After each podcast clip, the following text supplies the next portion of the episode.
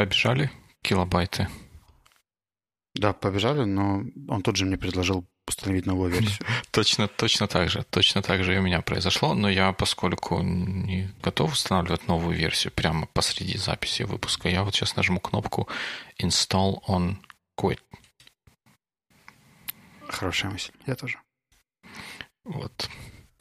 А на самом деле это 181 выпуск подкаста Байвикли, и с вами, с нами, со всеми его ведущий Вячеслав Рудницкий. Дима Маленко. Но Дима — это я, а Вячеслав — это не я. Может, и к лучшему. Практически наверняка. Ну что, как пребывает твоя самоизоляция? Как протекает? Она усугубилась наличием проектора дома и хороших фильмов, умноженных на все-таки какую-то версию Героев 3, которую все-таки можно было поставить на Mac. То есть, то есть ты э, попал в категорию тех людей, про которых вот это везде в Фейсбуке и в тому подобных местах пишут там 50 вещей, которые 50 фильмов, которые можно посмотреть во время карантина и все такое? И пока что я посмотрел один. Мне проектор привезли только вчера, поэтому я еще не успел разогнаться. Но я решил, что если уже отдыхать, то отдыхать качественно и комфортно я не знаю, у меня по-прежнему продолжается такой какой-то дикий режим, несмотря на карантин, там еще каких-то какой-то проект подоспел, который оканчивается в конце апреля, и в общем, я даже себе представить не могу, как люди могут что-то смотреть, во что-то играть или что-то такое делать. Ну, я так провел последние две недели. У меня практически не было выходных, все было такое очень сумбурно смешанное. И я почувствовал, что уже уровень энергии падает, я где-то начинаю тупить, где-то прокрастинировать по каким-то важным задачам и так далее. И э, это всегда признак того, что нужно slow down, немножко выдохнуть, позаниматься спортом, по почитать книгу в удовольствие и вернуться с, с новыми силами к работе. Круто, круто. Ты слушал последний Cortex 99-й? Видимо, еще нет. Эпизод Out of Time. Но я очень рекомендую. Мне он очень понравился. Я не только тебе... Ну, я, я-то знаю, что ты наверняка его послушаешь, но я всем нашим слушателям тоже его хочу порекомендовать. Майк с Греем в нем обсуждают документарий, который стал, снял Netflix, который называется Inside Bill's Brain, где они, ну, они, как бы, те, кто снимали эту документалку, садились с Биллом Гейтсом и э, пытались разобраться, как он работает, почему он работает, и что, что он делает, и почему он делает, особенно за пределами того, что мы там все знаем, что он делал в Microsoft, и там как бы пытался претендовать на мировое господство, но кроме этого он еще много всего интересного делает. И вот там вроде бы как интересно про это рассказали. Я прям даже захотел посмотреть эту виртуалку, виртуалку, документалку. Это у меня уже, да, профессиональная деформация. Такая история. Я, получается, если не хожу пешком, а я в последнее время достаточно мало хожу, я почти не слушаю подкасты. Вот как-то дома, если я не занят какой-нибудь уборкой, ну, сколько можно убирать? Раз в неделю тоже. и все. А, то особо и некогда. То есть получается, что мой хэббит был построен вокруг передвижений куда-то, там, условно mm-hmm. говоря, выходя в офис, выходя из офиса, прогуливаясь вечером.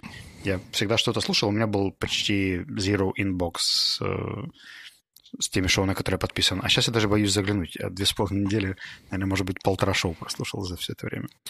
Да-да-да. Это, кстати, коррелирует с общемировыми трендами, которые разные источники зарепортили, что с момента начала карантина в разных странах количество даунлоудс и прослушиваний у подкастов существенно снизилось. Видимо, потому что многие люди теперь сидят дома, а раньше слушали подкасты во время комьюта на работу с работы или еще куда-то, а теперь это пропало, и подкастам как-то стало места мало. Ну, вот мы с тобой обсуждали, что это всегда такая для нас э, supplementary штука какой-то другой активности. Угу. И дома ходить в наушниках странно. Включать его loudly тоже непривычно. В общем, это какая-то brand new habit, который нужно совсем выстраивать э, под ключ. Я ну, не уверен, да. что на того стоит. Да, да, да, да. Если раньше время для того, чтобы что-то послушать было само собой, то теперь надо как-то, наверное, чуть осознаннее к этому относиться. Ну, Кортекс я, я бы послушал. Хорошо, что сказал. Я да, там это Q. интересный, интересный эпизод. Я вот думаю, может быть, мы тоже как-нибудь посмотрим эту документалку и обсудим ее. Недавно мне кто-то сбрасывал видео с э, парнем-стримером, который стримит свои игры. И он хвастался о том, что вот смотрите, весь мир страдает, а мы тут сидим и делаем то, что и делали. Game nerds счастливы, что не, можно не выходить из дома и так далее. И ему там же где-то в комментариях задают резонный вопрос. Говорят, ну, вы же живете в основном за счет донейтов э, угу. обычных зарабичан, которые приходят посмотреть ваши стримы вечером. И, скорее всего, донейтов через месяц-два станет в разы меньше. Как ты тогда запоешь? Поэтому не все ты ремоут, что в экономическом кризисе. Ну да, да. И тут, говоря про кризис, не, не бывает такого кризиса, чтобы кто-то не ходил и не рассказывал про то, что кризис, crisis is an opportunity. Правильно? Я еще не помню ни одного такого кризиса. И этот, и этот не исключение. Когда на прошлой неделе на прошлой неделе это было или на этой неделе. Ну, в общем, в, в течение примерно последних семи дней произошло такое событие, что Zoom зарепортил. Они там какое-то обновление выкатили мажорное, но, кроме всего прочего, они сказали, что э, у них э, дневная аудитория выросла с примерно 10 миллионов пользователей где-то в декабре до 200 миллионов пользователей вот сейчас, во времена поголовного, поголовного ремоута. И в фейсбуках и тому подобных инстаграмах разные люди вот это вот как-то зарепортили или зарепостили, или просто написали, что вот смотрите же, вот как Zoom возвысился, и crisis is an opportunity. Но это же неправильно. Это же неправильный пример ну, пример неправильный, но не факт, что Crysis is not an opportunity тоже. Это, это, тут, тут я согласен, да, но пример-то неправильный. Правильный. Вот ты, ты скажи, если я... Или ты уже со мной согласился? Подожди, как, как же, я как же ты согласен. Будешь... Я считаю, что и Zoom, и пиво Корона просто оказались в какое-то время в каком-то месте, и они особ... осознанно ничего не делали, чтобы воспользоваться да. opportunity или, наоборот, попасть в кризис. Ты знаешь про пиво Корона, да, что у них упали продажи просто безумно. Ну да, они, видишь, как бы антиподы, да, эти в удачное место, э, вернее, как в удачном месте оказались, когда произошли события, а пиво Корона оказалось, наоборот, в неудачном месте. Ну да, я с тобой согласен, что это было бы, можно было бы назвать использованием opportunity, если бы ты начал что-то другое делать после того, как произошел кризис. А если ты просто делал то, что ты делал до этого, и просто что-то счастливое, ну, как бы для твоего бизнеса случилось, то это не opportunity, it's just luck. У меня двоякие ощущения по поводу opportunities во время кризиса, потому что я смотрю, как часть людей это используют в каких-то ну, таких гиперкорыстных историях. Например, там кто-то начинает перекраивать свои производства на пошив масок за 400 гривен. Mm-hmm. И это так себе, да, потому что, учитывая, что это товар первой необходимости, то делать sky price цены за какие-то essential составляющие, mm-hmm. типа антисептиков, масок, это такой себе opportunity. Конечно, экономически, наверное, рентабельно и оправданно, но с этической точки зрения я не до конца понимаю. С другой стороны, я смотрю, что там часть ребят, например, воспользовались этим как э, для того, чтобы э, рескилить свою команду, для того, чтобы посмотреть на какой-то новый project management soft, для того, чтобы попробовать новую KPI-систему для, во время ремоута. Это, наверное, такой, они пользуются изменением ситуации для того, чтобы провести что-то, что хотели давно попробовать. И... Угу. That makes да, sense. Да, я согласен с тобой. В, перв, в первом примере как бы на мой взгляд, ничего нет плохого в том, чтобы действительно переориентировать свое производство на то, чтобы делать антисептики и маски, но при этом продавать их за, за fair price, да, потому что прибыль будет в том, что на это большой спрос, и ты теоретически можешь сделать это за счет economy of scale. Ты можешь понизить себестоимость, но продавая за какую-то нормальную цену, ты будешь получать хорошую достаточную прибыль. А, конечно, и переориентировать производство и взвинчивать цены немножко неэтично. И вот говоря про, про переход в ремоут, э, меня, опять же, за последнее время я, мне кажется, даже два раза слышал эту метафору, я перед выпуском пошел проверить, и я до конца не уверен, что это действительно так и было. Но история, которая рассказывалась, это вот, что вот про, про то же, что мы уже обсуждали, про перенос инструментов из офлайна, когда мы там в митинг-румах собирались, э, теперь в онлайн, когда все, все по-другому. Пример, который приводили, это э, ранний кинематограф и театр люди рассказывают такую историю, что ранний кинематограф был просто театр, снятый на кинокамеру, то есть театрализованное, театральное представление, снятое на одну камеру, и понятно, что это было вообще как бы не очень, потому что те, театральное представление, оно рассчитано и адаптировано под реалии смотрения в зале, да,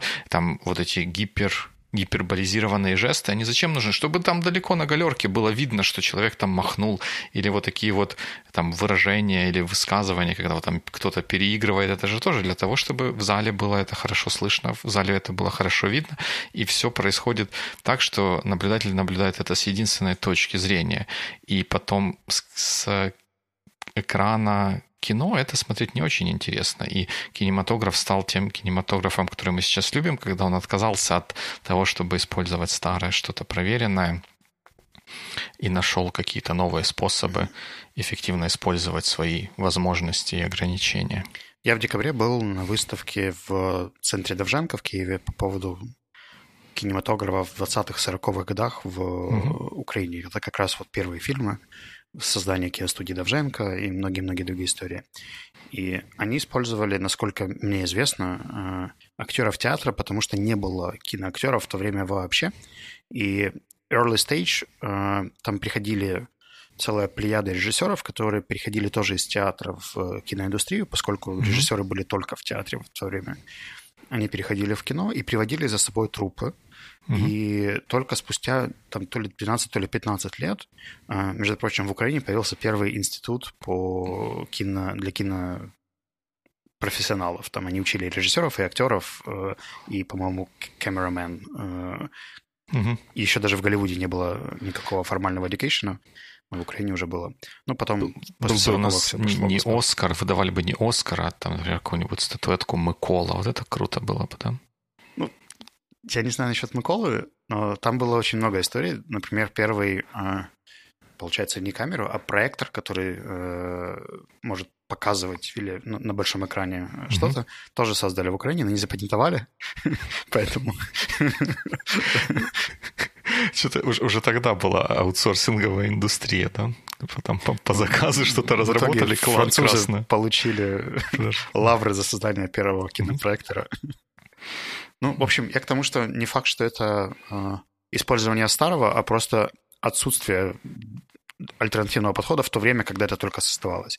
И когда они видели первые результаты, смотрели mm-hmm. на то, как это выглядит на экране, там же вообще первые фильмы были такие, там, толпа бежит встречать трактор. Или там...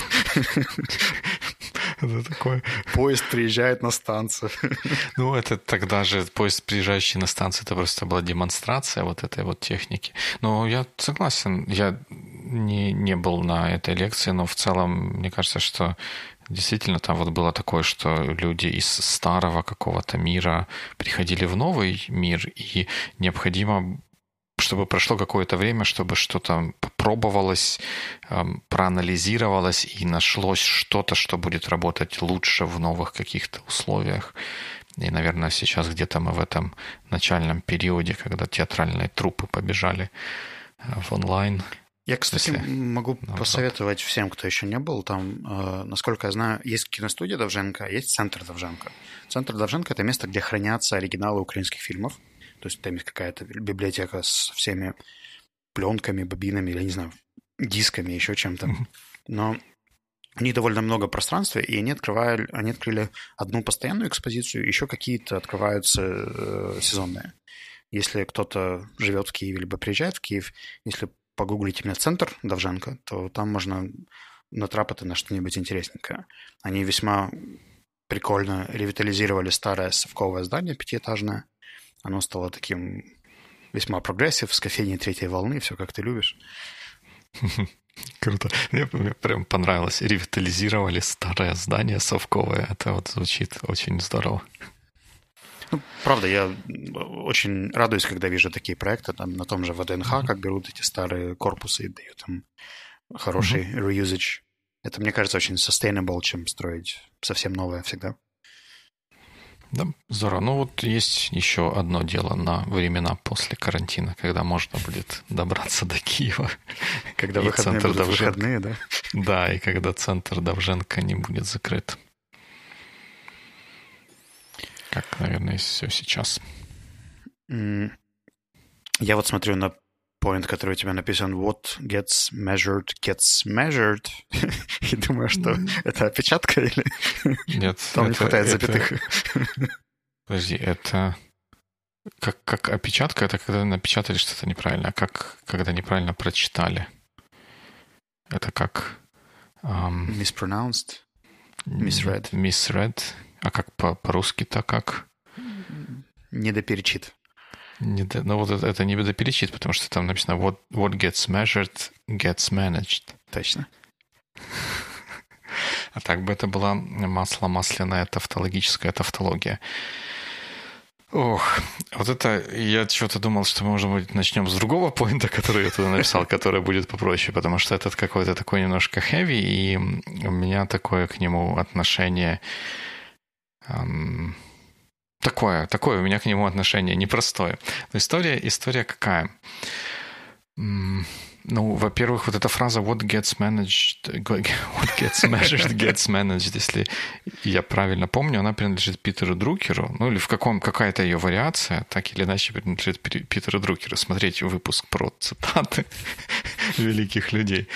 Вот, но, но идея такая, что если мы чего-то не не измеряем, то мы не можем это управлять, этим управлять, потому что мы не понимаем, какое действие имеют наши действия на происходящий процесс, если мы его не измеряем.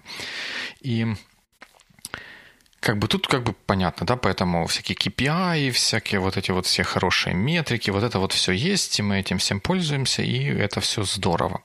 А я вот столкнулся с ситуацией, и, наверное, за последнее какое-то время, ну, последнее, в смысле, где-то, может быть, полгода, вот в таком промежутке, ситуация, когда вот вроде бы и measured что-то измеряется, но при этом измеряется не то и не так, как нужно, и хотя оно как бы менеджится, то в итоге это все приводит лишь к иллюзии менеджмента. Я понимаю, что это звучит так очень-очень-очень туманно, но, например, э, представь э, вот э, ситуация, я, я не могу рассказывать конкретными словами, это то, что, то, что, то, чему свидетелем я был на этой неделе, но вот аналогия, которая максимально похоже на это. Представь, что ты начальник железнодорожной станции, и у тебя э, на станцию приезжают вагоны, вагоны нужно разгружать. И на этой станции есть э, место, где вагоны э, стоят перед тем, как разгружаются, и одно местечко, куда оно там заезжает на постамент, и вагон можно то ли опрокинуть, то ли еще что-то, и он там разгружается. Один вагон a time, и там, скажем, три вагона, которые ожидают разгрузки. И ты как начальник этой станции говоришь, типа, у меня все классно, у меня все под контролем, у меня вот вагон разгружается, три вагона в очереди, все хорошо, процесс идет, а на тебя люди жалуются с других станций или с других поездов или еще что-то, что ты разгружаешь очень медленно. А ты говоришь, нет, я разгружаю нормально, потому что вот смотрите, у меня, у меня всего три, три вагона стоит в очереди, и все, мы их разгружаем, три вагона за день разгружаем, нормально, все движется. Норм... И, и получается, с одной стороны, ты как бы говоришь, что да, у тебя все межерится и менеджится, но из-за того, что межерится криво, потому что ты на самом деле не знаешь, сколько вагонов не смогло попасть на твою станцию, потому что не только есть три места для ожидания вагонов. И эти вагоны, которые ждут разгрузки на твоей станции, они разбросаны по каким-то другим станциям. И эти другие станции жалуются, что ты слишком медленно разгружаешь. И получается вот такой вот, вот такой вот парадокс, что с одной стороны мы как бы менеджем, с другой стороны мы менеджем, э, мы, мы меряем но мы меряем что-то не то, и, соответственно, этому менеджем что-то тоже совсем как-то неправильно. Ты знаешь, мне кажется, что это два понятия, которые... Что good measurement может помочь хорошему управлению, mm-hmm. если это good measurement. Но я по этому поводу слушал э, дискуссию э, Андрея Баумейстера и еще нескольких его коллег. Они обсуждали э, статистику вокруг коронавируса и отсутствие статистики. То есть о том, что, по mm-hmm. сути, все comparative штуки, которые приводят с гриппом, с какими-то еще историями, с автокатастрофами и так далее, mm-hmm. это вообще очень нерационально, и принимать решения, исходя из каких-то величин, которые несравнимы. Mm-hmm. Ну вот, например, многие утверждают, да, что коронавирус это, по сути, по саб-категория гриппа или э, из одного семейства, или как-то так оно идет, да, и сравнивать грипп в целом как э, болезнь, которая состоит из множества вирусов, и конкретно COVID-19, это проблемно, потому что, угу. во-первых, как правило, подтягивают статистику за год, а не за месяц, например, март 2019 года и март 2020 года. И не сравнивают статистику там, за там, один вирус versus один вирус, да, то есть смотрят всегда на какие-то другие величины, и на основе этого принимают решения. Мне больше понравилась история не про то, как замеряется эта вся история, потому что действительно каждый выбирает подход по-своему, да, вот там, те же mm-hmm. немцы в этих э, моментах используют э, разные причины смерти, там, если человек погиб от условно сердечных каких-то историй, ему ставят сердечные э, заболевания как причину смерти, а не как э, болезнь вируса. В Италии наоборот, если есть просто вирус, да, то неважно, тебя машина сбила или еще что-то, если ты на посмертном тесте показал положительный результат коронавируса, ты погиб от коронавируса. Э, ну, в общем, это, это вопрос именно к measurements, но это, мне кажется, вторично, потому что описание метода можно хотя бы почитать и понять. Оно, mm-hmm. как правило, есть в source information. А вот как это принимают во внимание и как на основе этого принимают решения, это хороший вопрос. Э, в этом же э, диалоге они приводили пример с UK, что они в основном для своих э, preventive measures используют только собственную статистику. То есть они не опираются на статистику Китая, Италии, еще кого-то, они смотрят только на ongoing ситуацию, которая происходит и трекается у них в стране, и исходя mm-hmm. из этого там производятся какие-то ужесточения по ограничениям. В целом я сброшу ссылку, мне понравилась дискуссия. Она местами controversive, но в целом вот мне близок, близка позиция Владимира, который, по-моему, шахматист и математик, и он как раз рассказывал свое мнение по поводу того, как статистика и measurement используются для принятия в основном политических решений. Но мне кажется, что то, о чем ты говоришь в плане менеджмента, очень близко. Ну, тут, видишь, мне кажется, что тут немножко две, две разные вещи. Я согласен с тем, что статистика и то, что мы измеряем, оно может быть очень разным, и в зависимости от того, какую методологию мы используем, мы можем прийти к разным выводам и, соответственно, делать какие-то разные э, выполнять какие-то разные действия.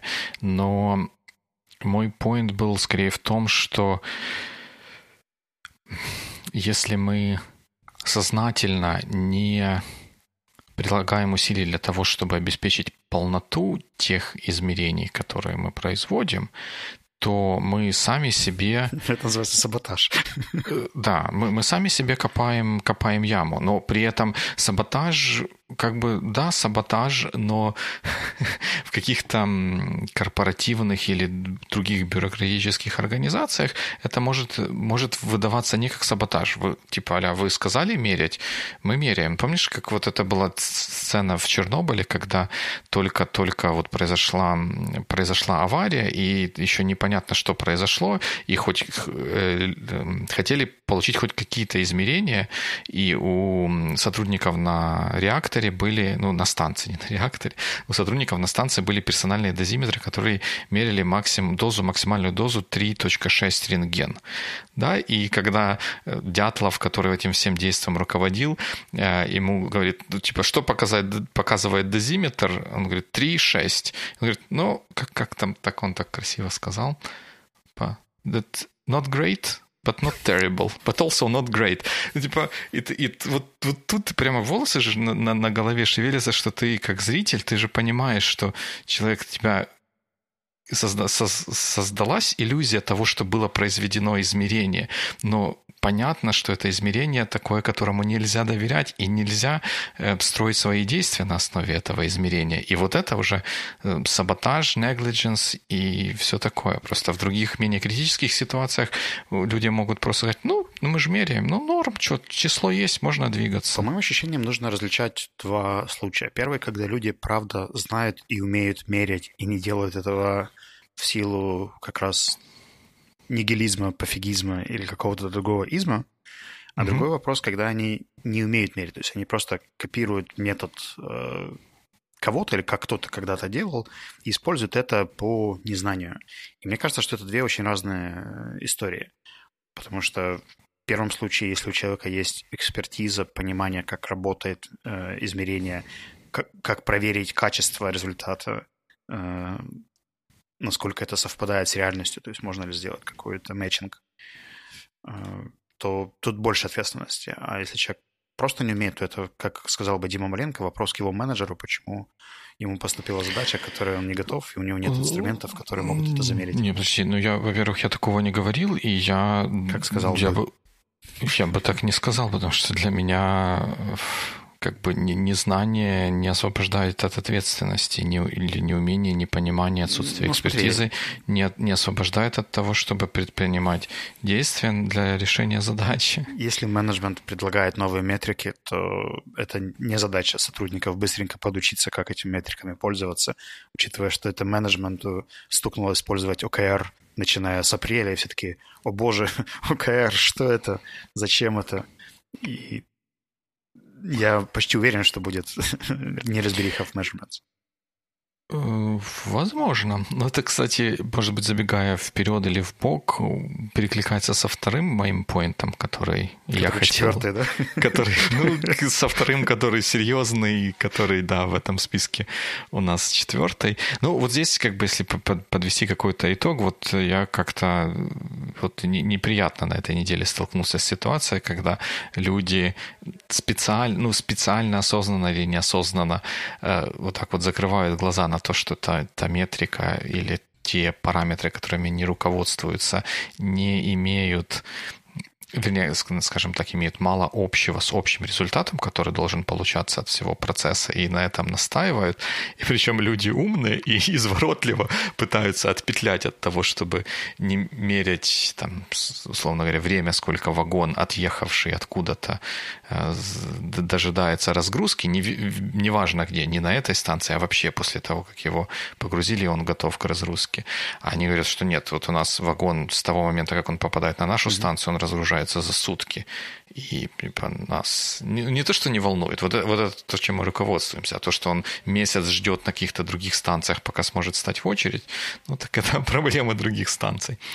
Вот. И как-то вот, да, это меня так рубануло. А если вернуться к тому, к той истории, когда менеджмент пришел и сказал, что нужно что-то делать, а мы не очень умеем, не понимаем или не знаем. Э, и мне тоже, опять же, на этой же неделе, которая была, пришлось хотя мне периодически приходится заниматься микроменеджментом, но здесь как-то я особо провел, провел параллели, когда в какой-то кризисной или напряженной ситуации, естественно, так как показывает в том числе опыт Китая по борьбе с эпидемией, централизованное авторитарное управление, оно может давать, давать результаты. И ну, вот у меня такой э, взгляд или такой подход к работе, что когда наступает какой-то кризис, менеджер, менеджер, главная задача менеджера – это выдавать решения, чтобы было понятно, куда все движутся. Может быть, они будут где-то неправильными, но они хотя бы будут понятными и будет, не будет разброда вишатаний. Так вот, возвращаясь к, мик- к микроменеджменту и тому, как спустили метрики, я, когда я занимаюсь микроменеджментом, я стараюсь своим людям или своим сотрудникам или членам команды не давать возможности иметь excuse, как будет оправдание, оправдание. того, что они сделали что-то не так или слишком просто, или слишком в точности с моими инструкциями из-за того, что они не понимали конечную цель того, чего мы пытаемся достичь.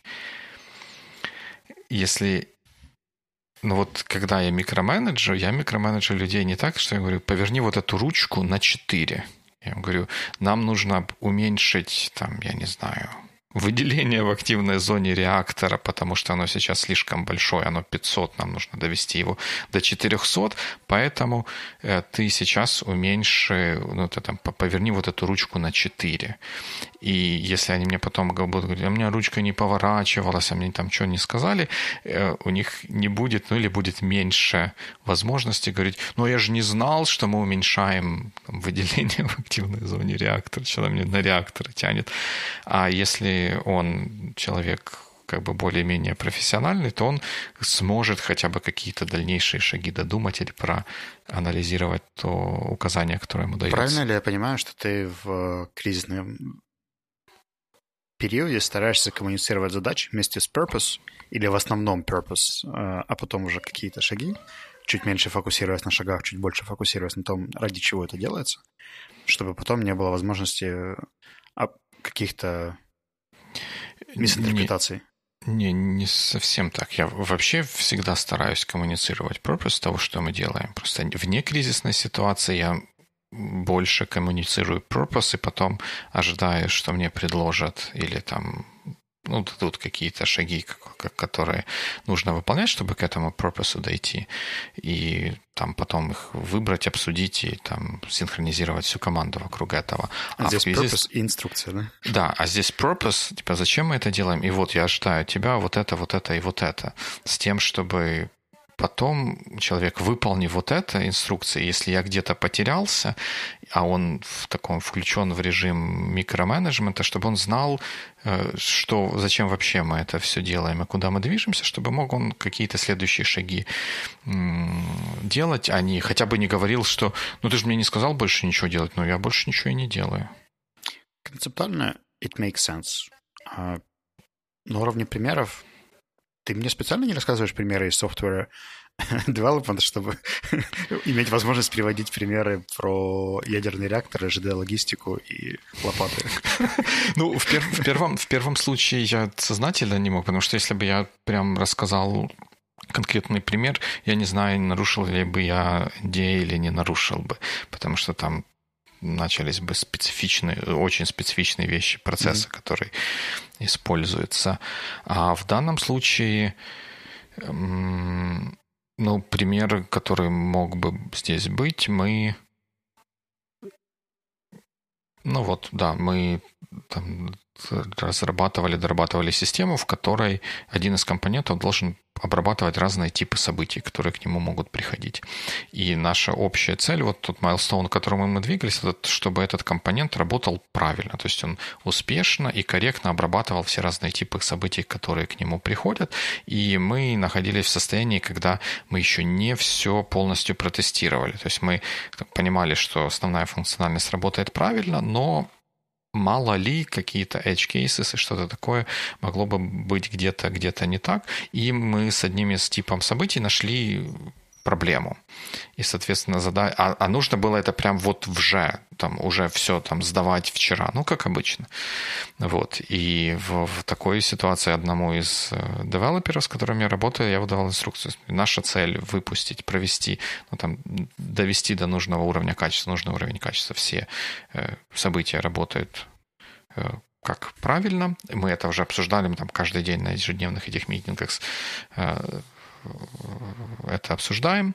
Сейчас мы нашли проблему с question ивентами. Вот такую исправь, пожалуйста, проблему с question ивентами и там, ну, тут, да, дальше говорю, и дальше продолжать двигаться к этой цели, вот как бы к общей вот этой uh-huh. истории. То есть это, может, это не звучит, да, как, как микроменеджмент, звучит как какой-то там обычный менеджмент, но, но там это просто было question event, а исправь в question event вот такую какую-то конкретную, конкретную историю. Ты даешь человеку инструкцию семишаговую по фиксу question eventов. Да. А, на третьем шаге он понимает, что ну, как бы оно не дает нужного эффекта, либо, скорее всего, угу. не работает так, как ты предполагал. Угу.